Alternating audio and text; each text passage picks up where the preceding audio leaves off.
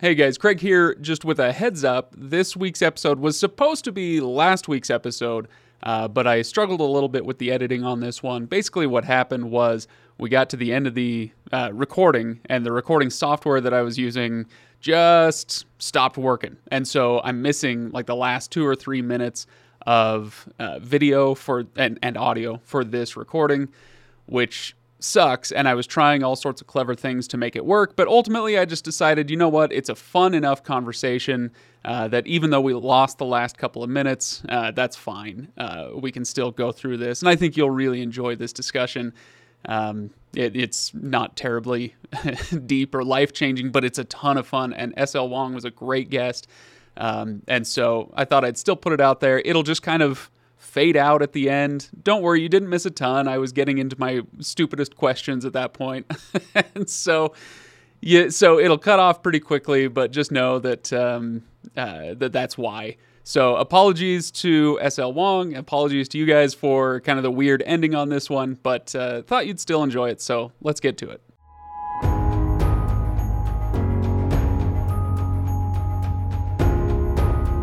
Welcome, everybody. Welcome to the Legendarium podcast. I am Craig, your host, and I am joined today by S L Huang, or Lisa Huang, whichever you prefer. I think today we're going with S L. So, S L, welcome. How are you? Thank you very much. Uh, I'm doing great today. It's good to be here. Oh, wow. Okay, that was one of the more enthusiastic uh, responses I've ever gotten to that. That's fantastic. So, you and I are going to be talking about Uh, about weapons and uh, being in armor in movies in Hollywood. Uh, that's mm-hmm. gonna it, it, that that's kind of our topic for today. But I have to imagine this this is going to be a pretty uh, random, f- wide ranging topic or a conversation that we're going to have. Who knows Works where we're going to end up? So, but why are we talking about this with you? I here's what I want to do. S L, I want to tell people uh, a little bit about you, and then I want you to tell us a lot about you. Okay. Because here's the thing. Uh, I, you know, I do a lot of these interviews these days, um, and you have by far the best press kit page I've ever come across. Now, there's it's a little, okay, a little peek behind the curtain of, uh, you know, what it means to produce shows like this. Um, but this matters. And you've got this great press kit page. Uh, with all these different bios and whatnot, and I, I'm, I'm reading through all this stuff, and I'm going, "Who is this woman? My word!" Uh, so I was, I was losing my mind looking at all this stuff. So M I T, Hollywood, yes, yes. Published author of a, a dozen short stories and a half dozen books by my count, something like that. Yes. I mean, you've done some stuff. What? Where did you? Okay. Let's let's start with college. I'm I'm actually genuinely interested, in, and if anybody else isn't, well, too bad. It's my podcast. College. You went to M I T. Yes. Take it from there. How did you get from A to, to B or A to Z? Sure.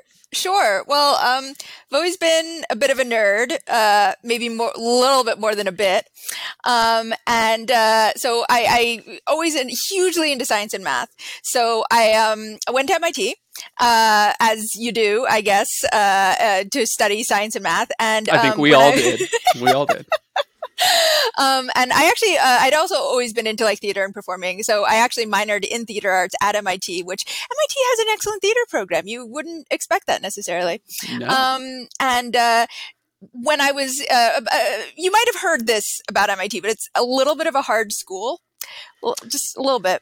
And, I mean, I, um, I, I'm I'm confident I could do it. I, it's fine. I'm I'm prepared. Well, when I was just about to graduate, um, you know, I'd been there, you know, a few years, and uh, I was starting to feel a little bit burned out on math, which was my major. And um, I love math. I love math. Fiercely. And I was, it was really bumming me out that I was like starting to feel really burned out about it and, you know, not, not so great. Um, and the people who study the type of math that I was doing, which is a very kind of theoretical kind of math, um, the natural next choice w- would have been graduate school and like getting my P H D, mm-hmm, maybe going to academia mm-hmm. or something. And I kind of realized that if I did that, I would end up hating math. And I really didn't want to hate math. I love math. And I kind of was, you know, I, I remember I was walking around the campus at night, and I was, um, I was on the, uh, uh, no, I wasn't on the phone with my mom yet. I was just walking around the campus, and I was thinking about my futures, my senior year. And, um, I was started having these thoughts, and I so I called my mom, and I was standing there in the M I T campus. I called my mom and I said, "How would you feel if this really expensive education that you just helped pay for, if um, instead I ended up going out to Hollywood?" and, and okay, let me let me predict. The reaction was she took it super well. She actually did. This oh, that's my, good. Like, yeah, yeah. No, bless my mom. She is amazing. Um, her reaction, she goes, "Oh, I think that would be a marvelous idea. You should do that. That sounds amazing." Wow. Very cool. So, um, so that's essentially what I did. And, um, you know, it's kind of funny because it's, um, Uh, you know, having gone to a tech school, having gone to an engineering school, it does, it, you know, it continues to impact every part of my life. You know, the, mm. the friends I made there were lifelong, and the, you know, what I learned there, um, you know, it just enables me to do, uh, you know, a lot of other things sort of in, uh, in between in my life. And, um, you know, I, I don't regret it at all. Uh, you know, very, very much um, one of the formative experiences uh, of my life for me. Um, and uh, so then I went out to, to Hollywood. I became a, a stunt person and a film armorer, and uh, did that for almost a decade. Um, and uh, it was just amazing. It was it, it really, uh, the experiences I had there in Los Angeles, um, uh, just absolutely incredible. So when you, you went out, you became a stunt performer and an mm-hmm. armorer, which what a what a cool uh, bullet point on your resume. Yes, I was an armorer. Yeah, that's awesome. Uh, is that what you went out to do, or is that uh, something you kind of fell into? The the armory was uh, not, I didn't even know that was a job, you know. Um, I went out to do stunts and to do acting, actually, because I, you know, like I said, I'd been a theater arts major. I was really into acting, but I was also really into stage combat. Um, I'd been doing stage combat since, you know, middle school-ish, and I got like very, very intensely into it later on. I'd, I'd done tr- more traditional martial arts also, but I, you know, very specifically sought out like theatrical sword fighting and stuff for like years before that. And I was taking it in college, like as an extracurricular, um, you know, elsewhere. Uh, in Boston. And um, I had actually also in college gotten really into uh, target shooting. Um, my uh, I, I did I took that at M I T actually. Uh, M I T there there are two gun ranges in the vicinity of Boston, and one of them is in the basement of the M I T Athletic Center. Um, at least that was true then. Like they M I T had this incredible pistol shooting team. Uh, like they would regularly beat the military academies and stuff. And um, I actually wasn't on the team. I just like took it as an extracurricular, but our coach there, uh, Coach Wilhart, who he's, he's no longer there. He went on to coach the Paralympic shooting team, which shows you like just what an incredible person they had coaching there. Um, just absolutely amazing coach, you know, emphasize safety before all, you know, and really mm. respecting, you know, this, uh, everything we were doing with firearms. And um, I really credit him with, you know, everything I learned that sort of set me on the path to understanding all of that. Um, and then, you know, after I moved out to Los Angeles, Um, I realized pretty quickly that the only scenes, the acting scenes I was really enjoying doing the most were like the action ones. Mm. So I kind of, uh, it was a lot to concentrate on. I kind of dropped concentrating on the acting and said, I'm going to really focus on stunts because that's what I really want to do. And um, at the same time, um, I met uh, uh, my mentor in firearms in Los Angeles, who uh, I apprenticed with him for years. And, and it's, there's really no school for becoming an, an armorer. It's, um, Uh, it's very specialized. There are probably mm. only, I don't know, a dozen of us in Los Angeles working regularly. Um, very small career, yeah, um, yeah. very small profession. So, uh, you know, you it, it's it's hard to uh, to learn how to do it. You know, it's it's it, because it's just such specialized skills. Um, so I got very lucky that way, and um, you know, just was there learning everything, and, and really really amazing um, amount of uh, you know. information and uh, different skills and stuff. Mm-hmm. Um, Is this and, something uh, you still do, or it, did you did you give it up at some point? Uh, you know, it's it's still something uh, I might come back and do. Uh, mm. This is sort of like a long and slightly depressing story. Uh, I got cancer first, the second time mm. actually. Um, ended up uh, kind of having to. Uh, hiatus from movies for a while, went to Japan to live for a while, because apparently that's what I do when I get cancer and have to take a break from my old life. This wasn't the first time then? uh, no, uh, uh, no, no, no. It was the first time I did that. Uh, okay. It was the second time I had cancer. So um, when I came back, I actually, I moved to Chicago and I've been doing stunts in Chicago. Uh, but that, you know, pandemic hit very shortly after I came back, you know, everything sort of changed. So, I, you know, I'm still sort of figuring out, you know, I talk to people in L A still regularly and they're like, you should come back. You know, I, I still get job offers back there and stuff. So it's all a little bit up in the air. And now I'm screenwriting a bit too. So, you know, it, it all might come back around. But the whole pan- pandemic thing has sort of like, I don't know, uh, put everything in flux for a few years, I feel like. So hopefully, hopefully I'll uh, I'll get back and be doing a, a bit more of it um, as, you know, things kind of get more back to normal. And, and this is why I, nine minutes ago, I started with your bio is crazy. Let's talk about your bio because this is fascinating stuff. But we're missing a piece of it, which is that you write a lot. Uh, you yes, publish yes. quite a bit. Where did that come from? Uh, you know, why why did you start that? Because I, I don't see anywhere in your bio so far a really neat insertion point for, oh, and I love writing. um, that, that, but but is it the storytelling from the theater major stuff? Did, you know, what what drew you to this and when? Um, that's so funny because writing is actually currently my primary profession. That's like right. what I do with my days, right? That's how I, I earn my living at the moment. And, um, I, you know, I've been writing my, my whole life. It's, uh, from when I was very young, if it, like I was, uh, helping, you know, my mom clear out some old boxes recently. And like in my school notes, you see me like writing stories, like, you know, notes on chemistry. Then the next page is like half a story and then, you know, more notes on chemistry. So it's, um, it's always something I've done. Uh, and it, it was always something that I wanted to like be a published author when I was in, in fact, in middle school, I would like shame myself because I, I knew of a, a published author. His name's Gordon Corman, who had been published at like age thirteen. And we had like read him and some of his books in school, and I, I actually really liked him. And I was like, Gordon Corman published a novel at thirteen. Why haven't I done that yet? You know, like the, the naivete, right, of this very young, like obviously like nothing I was writing was publishable. Um, but it had always been, you know, a dream of mine and something I kept doing. And, you know, when I, when I was in college, I wrote uh, at least like two, more than two novels while I was in college. Completely unpublished, like they will never see the light of day, like terrible, right? Um, and then my first novel that ended up being published, uh, I actually wrote uh, while I was in Los Angeles, and I was just sort of doing it on the side along with everything. And, um, you know, my friends knew I was writing a novel, and they would ask me, they're like, oh, you're writing this book, what's it about? And I would say, math and guns. And they would kind of look at me. They'd be like, only you, only you would write a book like this. Um, and uh, it was, uh, so that was my first book, which was Zero Sum Game. And that was, uh, it's about a, a superhero, sort of an anti-heroine who can do math really, really fast. That's her superpower. And uh, she uses it to kill a lot of people, as you do with math, you know. I, well, I don't know about everybody else. I do. And, you know, I'm yeah, sure that right? there are dozens of us out there. C- completely, uh, completely. That sounds amazing. What's the name of that that book? Th- uh, that's called Zero Sum Game, and it's the Zero first Sum. book in the Cas Russell series. Okay, um, right. And uh, I actually finished it on a movie set. I would because there's a lot of downtime on movie sets, and uh, mm-hmm. I had this the sides for the day, which are like the they're little half sheets where they have the lines for the the scenes for the day printed on them, and you know we get them so that we know what's going on. And on the back it was blank, so I was like writing in pencil on the back of my sides during the day. And I I get to the I'm like, oh, I think I just finished my book. Wow. That's awesome.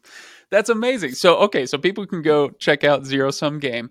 But I, I do want to pivot a little bit yeah. to talk about whether what what the through line is here with your bio and, and what it means to tell stories and uh, and how different it's been for you as a novelist or a short story writer where it's all solo, it's all in your head, it's all, you know, maybe with an editor or whatever, um, versus telling stories in a place like Hollywood where everything mm. is super collaborative. Yeah. You have, you have your small bit of influence, but yeah. maybe not, I yeah. don't know, maybe not as much as you'd like, or maybe you prefer the collaborative experience. Tell me a little bit about storytelling in the two genres and, and what the experience has been like for you. This is such a, a fascinating question, and I'm so glad you asked it. Nobody's ever asked me this before, but it's, it's so true. Like what you're saying, you, you're really hitting it. Um, Uh, you know, in Hollywood, I was, as a stunt person and an armor, I was what we call below the line. Um, there mm. are uh, the f- film um, film crews are split into above the line and below the line, and above the line is like uh, people who are attached, like from the beginning, the writer, director, star, you know, like the, those people. And below the line are everybody that, like, once the the film's in development, they bring in, like, you know, they hire all this crew to make it happen, right? The and lighting and the sound techs and the exactly right. Exactly. Okay. Yeah. So we're all brought in after that, and we're working on this film that already exists, right? We're not part of the creative or the development process. Um, and for me, that was the that's been the biggest difference is, you know, I loved the creative work I would do in Hollywood. For example, if I was part of, um, you know, uh, making a fight happen or, you know, helping a director choreograph a gunfire scene or something like there, there, that's certainly a creative job, but, you know, it was always, um, trying to, you know, make this the best possible for somebody else's vision, which, Uh, which I really enjoy doing. Like, and, mm. uh, you know, that's, that's a really awesome thing to be able to do, to be able to, say, work with the director and, and get the director the shots that they want and the, the look that they want. Um, it's really like a cool feeling to be able to do that. Um, and I actually find like it's, there's something freeing about it too, because, you know, things go wrong in creative professions all the time, right? Like, I'm sure I don't know what you mean. Too, too real, right? Um, you know, in Hollywood, we'd have films, you know, I'd get, I'd be booked for like a month on a film, you know, get the call the day before, oh, it's, it's not going, you know? Oh, um, and obviously like I'd be disappointed not to get the paycheck, right? But mm. like there was very little like personal or creative investment, especially if I hadn't even seen, like been on set yet or seen, you know, what was right. going on yet. Um, whereas in writing, you know, it's everything because it's my creative work. Um, that's been a lot harder actually. Like the, when things go wrong, it feels a lot more, it's a lot more personal. It feels a lot like emotionally harder to kind of, yeah. you know, soldier on and go do the next thing. um, so um, that I actually, in terms of like what I prefer, you know, there, there's definitely something very um, fulfilling about having my own creative work, uh, you know, be put forth into the world. But it, it also comes with its own trials, I guess. And uh, and there was something very freeing about, you know, being the collaborator in that yeah. sense. Um, yeah, there's it, when it comes to doing your own thing, that the self-motivation required, like, you know, I, yeah. I'll watch YouTubers, for instance. Okay, so some people are watching us on YouTube. Uh, other YouTubers who are cranking out decent content every single day for years and years. And the the the self-motivation required to do that is completely alien to me. I have some, not that much. Um, and when it comes to collaborative projects, being part of a team, creating something even similar to that, mm-hmm. like you say, oh man, it can be nice to just let somebody else make the decision, yeah, and then yeah. I'll I'll I'll be the executor uh, of your vision. But uh, yeah. but thanks for coming up with a vision. It's it's yeah. nice sometimes, uh, and, and but, it feels great to like make that happen, right? Yeah, to be part of that, to be part of the process. Really, really good. Yeah, absolutely. So uh, let me let me ask you this then. This is another pivot, and we may come back to the storytelling yeah, sure. aspect. But I am interested in uh, in your work as an armorer. Um, and, you know, you, you did the gun stuff back at M I T, which is a sentence I never thought I'd say in my life. Um, but I, I I should back up a little bit and say a few months ago we had somebody on, I think it was Ed McDonald, talking about medieval weapons. And, you know, mm. he does mm-hmm. uh, he does uh, kind of uh, semi-professional level whatever you do with medieval weapons and cosplay and mm-hmm. recreations or whatever. And I asked him about, uh, you know, especially in a, a, with a podcast that does a lot of sci-fi and fantasy stuff, mm-hmm. I, it was easy to ask him, you know, does this ruin books and movies for you to know all this stuff? Mm-hmm. But now we talk with you about more modern stuff. You're doing a lot of gunplay uh, in your movies and in your stories, mm-hmm. apparently. Um, Does knowing more about that subject make it tougher to consume media and, and for it to be fun for you? Um, you know, I, I guess I'll just leave the question there. Sure, sure. Um, you know, slight, slightly. Like every time you know more about something, then you notice more errors, mm-hmm. right? Um, I, you know, it doesn't. I would say I definitely always notice it. You know, when uh, there's, for example, there's this thing movies always do. Uh, it's like when you pick up a, a firearm in movies, it makes a clicking sound. Right.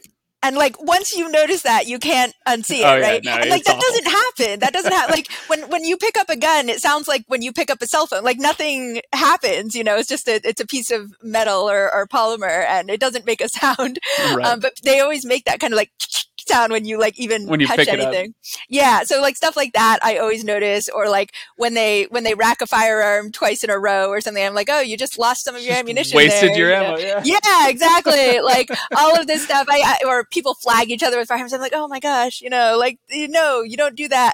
um, so all of this stuff, of course I see. Um, but I would say like, I, I tend to be able to separate myself a little bit from that mm. and, um, and really, uh, you know, still get into it. And enjoy. I've always been like an action movie junkie. So, um, I've always loved that. And even if it's like totally unrealistic, um, and I think part of this is like, in movies, like even as a professional, we would always tell people what the realistic thing was.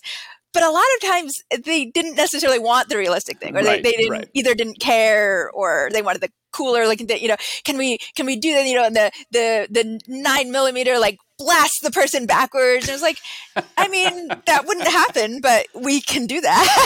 you know? Um, so, and I would just like roll with it. You know, we would tell them what was correct if they wanted. And some, some directors really cared, right? They would right. be like, oh no, no, no, tell me what's right here. Tell me what would actually happen. You know, and we would, yeah, that was part of our, our job, that we would tell them that. And they would be like, okay, we'll, we'll rearrange the whole scene so that that, you know, is exactly how it would be realistically. And that's really cool actually to like work with people who are so into that nitty gritty. Um, but then, you know, you get the people who are just like, I want the explosions, and, you know, I'm cool with that too. Um, I would say that I definitely appreciate really well done, uh, you know, action scenes now, like a, just a lot mm. more, because I, I have that level of appreciation. Um, I, I think par- uh, particularly for like sword fights and, um, you know, some of those longer, longer fights, uh, just like greater appreciation for what the, when people really can put into that. Um, so I, I, yeah, I wouldn't say, I wouldn't say it's ruined things for me, although, you know, there are probably a few things that I would l- enjoy more, but on the other hand, I can enjoy those, like, uh, those, those really well done scenes more. So, you know. Yeah, no, absolutely. Yeah. It's, uh, There, there's the old thing about, um, you know, the last thing the waitress wants to do is go home and, and make coffee, right? Mm-hmm. Um, yeah. you, you, we we get so wrapped up in our work during the day. It's like, I want to take a break from it. Yeah. So I, I have a vision of you now working all day on action scenes and then going home and watching just like Fried Green Tomatoes or, or like, uh, you know, Runaway Bride or something else starring Julia Roberts. I don't know. Um, You know, s- still not my thing as much as the action stuff, I have to admit. Um, I will say it's gotten harder for me to read since becoming a professional author. Because oh, I used to read like, yeah, like I used to read everything. You know, I would joke that I would read the back of the cereal box, you know, like anything with text on mm. it. Um, when I was a kid, I was just like, I would walk into lamppost reading. You know, I was one of those huge, huge reader and imagination. Always, like, you know. Now I've got that opening song from Beauty and the Beast stuck in my head. Oh, yeah. That was actually my first play that I there did as a go. child. Right, yeah. that? The connection. Um, but yeah, the uh, the that sort of um, like internal editor for writing, I found a lot harder to turn off than my like, you know, uh, gun or sword mm, knowledge, yeah. like historical knowledge. Yeah, no, that makes a lot of sense. Yeah. Okay, so gosh, where where do I want to go with this now? Let's talk then about your books specifically. I want to, I want to give mm-hmm. you a chance to sell people on the books. Um, you've already mentioned uh, Math and Guns, which is quite the combo. Tell us a little bit more about that, uh, that trilogy. It's called the Cas Russell series. Yes. Um, tell us a little more about that, because that is uh, now being re-released. Is that right? Uh, yes, yes. Um, I initially self-published it because I was, you know, I was working as a, a stunt person at Armor. That was, you know, my living. I wasn't looking necessarily to like jump to being a professional author. That sort of happened it, co- coincident with the, the whole like cancer and moving to Japan. It kind mm. of like serendipitously, my life went in different directions. But um, the, uh, so I, I self-published that first because I was, I, I wanted to like just see the process through to the, I was very proud of this book. Um, Um, and I'd been doing a lot of research, and I was, you know, becoming part of the, you know, writing publishing community and like, you know, talking to people and stuff. Um, and uh, I'm, I'm still very glad I did that, in the sense that I, I learned a ton doing it. Um, and I, I also learned uh, self-publishing that series that uh, self-publishing was not actually uh, the best path for me. Um, mm. I'm, you know, I'm very, uh, I tend to be very perfectionistic about things, and it was very hard for me to, like, self-publishing operates very fast, and like a lot of fast releases and trying to do all your own publicity. And um, it also changes very fast, like all the different, uh, you know, advertising and techniques and stuff. And I, it was not that, you know, doing all of those non-writer things and keeping up with it uh, was just, it became very tiring, very, very fast. So yeah. By the time I was releasing my, you know, third book or so, I was like, this is, this is a lot. And, and, right at, at that moment, um, Zero Sum Game got some interest, like some film interest, like from mm. Hollywood producers, and um, that was when I, you know, I started to realize that I was in over my head. I, I queried agents, and um, I landed with my agent now, who's been absolutely amazing, and and he loved the books, and he said, you know, I, even though this is self-published, you know, like with the, it, it's very rare for a self-published series to get picked up. Like that pretty right. much doesn't happen. Yeah. And um, he said, you know, especially with the, the film interest and stuff, like, I, I think I can get you, uh, you know, a big five deal with a, a major publisher. Do you want that? And at that point, I realized, I had realized that I did. And I was like, yeah, let's let's do it. Dude, so yeah. Um, yeah, he's, he's amazing. He's, you know, uh, very experienced, and he sort of like, he made this happen, you know, and uh, so the Tor re-released the series. Um, we did a, a lot of edits and stuff with my my uh, an amazing editor there at Tor, and um, uh, it, it, that's just been quite quite the ride. Um, and uh, so it's uh, I, I guess it, I've just been like hanging on and let it letting it take me. yeah, yeah, absolutely. And and this. Um, This series, what? Tell me what it's about. You mentioned uh, guns and math, but uh, but get, set set it up a little bit more for me. Sure. What is Zero Sum Game? What what is what is it about? What's it doing? Mm-hmm. Uh, so it's basically about this uh, mercenary retrieval expert in Los Angeles, um, and uh, it, like a little bit of an urban fan- fantasy vibe to the. It's it's more science fiction, but um, Los Angeles is, you know, obviously where I was working for a very long time, and I would go to all these film sets, and a lot of them are like very obscure places, or like under weird freeway overpasses, or very unsavory parts of L A where like the producers are paying off the local gangs for, to let us film. Like, this is real. This wow. is you know. Know, okay. would happen. So, you know, I, I, I had all of this experience all around this city and like places that people don't normally go. And uh, so it's, you know, kind of this, this woman who's living in this seedy underbelly of Los Angeles kind of thing. And uh, very, very violent, uh, very violently living. And um, Uh, kind of uh, falls into this um, conspiracy, or like runs up against this conspiracy. And so, you know, she has this superpower where she can basically like feel and see mathematics all around it. And, and she uses it a lot of times to, you know, like we said, fight and do violent things, mm-hmm. um, but also can use it in, you know, kind of uh, more Uh, uh, creative ways. Uh, for example, she's trying to eavesdrop on a conversation once, and it manages to like, you know, use the mathematics to do that. And um, so, uh, so she ends up run- and she ends up running against the, up against this other super powered type of person who's basically like doing this, all this manipulation of the world. And, you know, it, it ends up like escalating into this, uh, this huge conflict. And then, then there are, you know, of course, other characters uh, are surrounding them, some of whom are trying to do the right thing, and some of whom are very much not, but are, you know, allies anyway. So um, yeah, it's definitely that kind of sort of contemporary science fiction um, uh, in, in, you know, present day Los Angeles, but uh, with these, uh, these kind of gritty superpowers. Yeah, just uh, it, it sounds like um, like a, a somewhat familiar story, but with a very different kind of high concept uh, yes, structure yeah. around it. Right? You that, can definitely tell really I grew cool. up reading sci-fi. So. Oh yeah.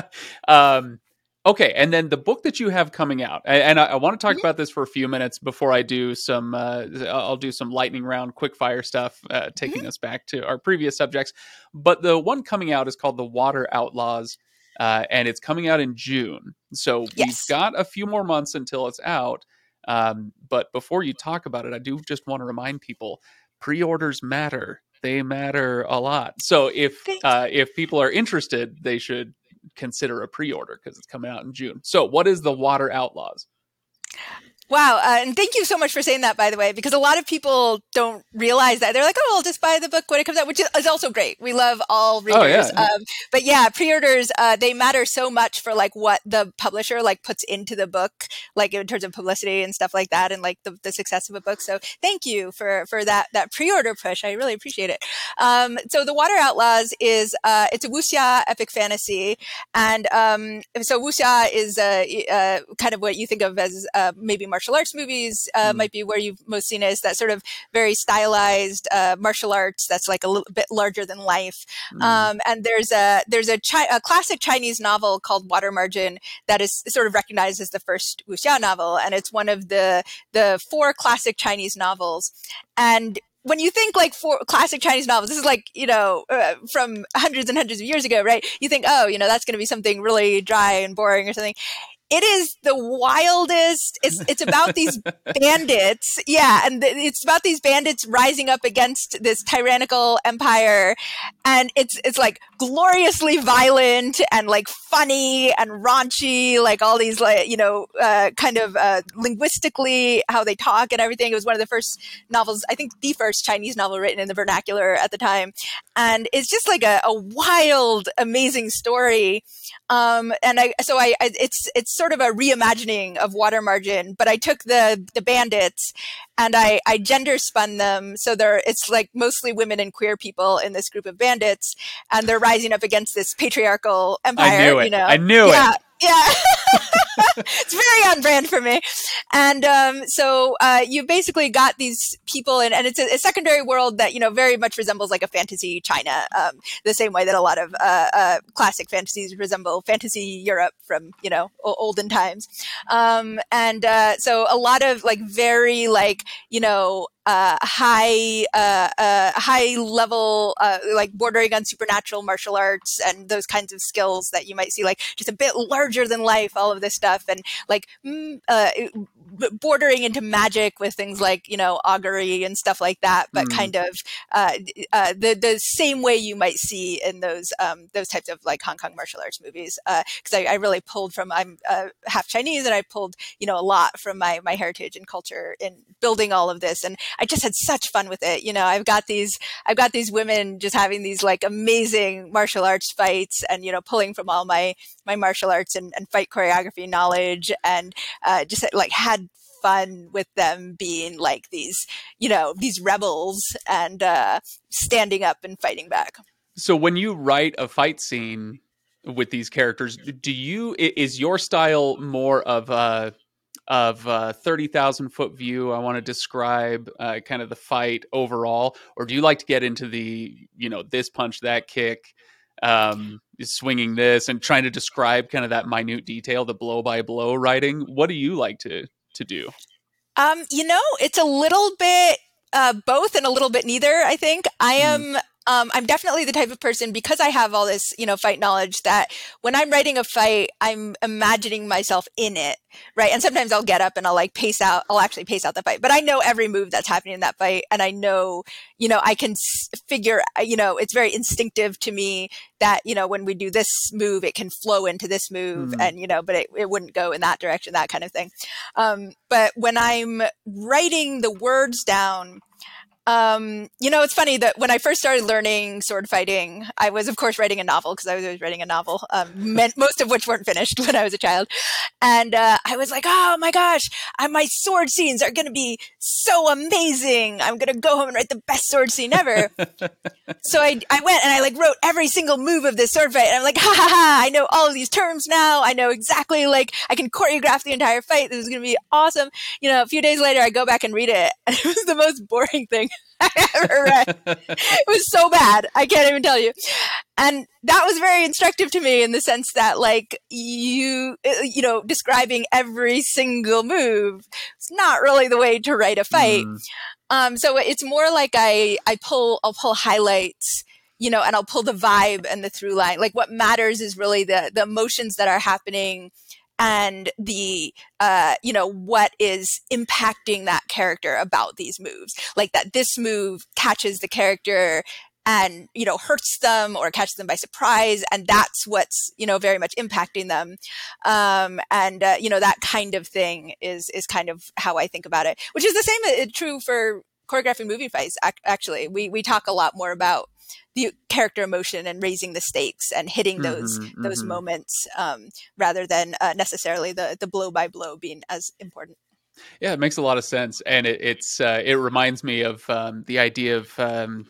oh gosh, what's his name? Chad Chad Stahelski doing uh, the ah yeah what, he's what amazing. Did he do? John Wick, John Wick, right? So the stuntman yeah. uh, becomes also a, the Matrix, a director, like right? Absolutely, yeah, yeah. No, but but the idea of, you know, he becomes the director. Okay, now he's in charge. He gets to mm, have mm-hmm. that creative vision, um, and it's because of that previous experience that he's yeah, able to yeah. communicate the action so well. Yeah. Um, And uh, so it's it's reminding me a little bit of that. You you're a writer who now has this extremely specific uh, kind of esoteric knowledge about how yeah, fights yeah. actually can or should go, um, and so now it can go into your writing in in a and, and he's a legend, effective way. It's like, uh, of course, st- stunts, right? Like, um, yeah, and and you're absolutely right. Moving to directing, he has that like deep understanding of how these how fights drive a story, which right. I would say the best fight choreographers are not necessarily the best because they're the best fighters or they're the best at that martial arts, although many of them are, you know, stupendous.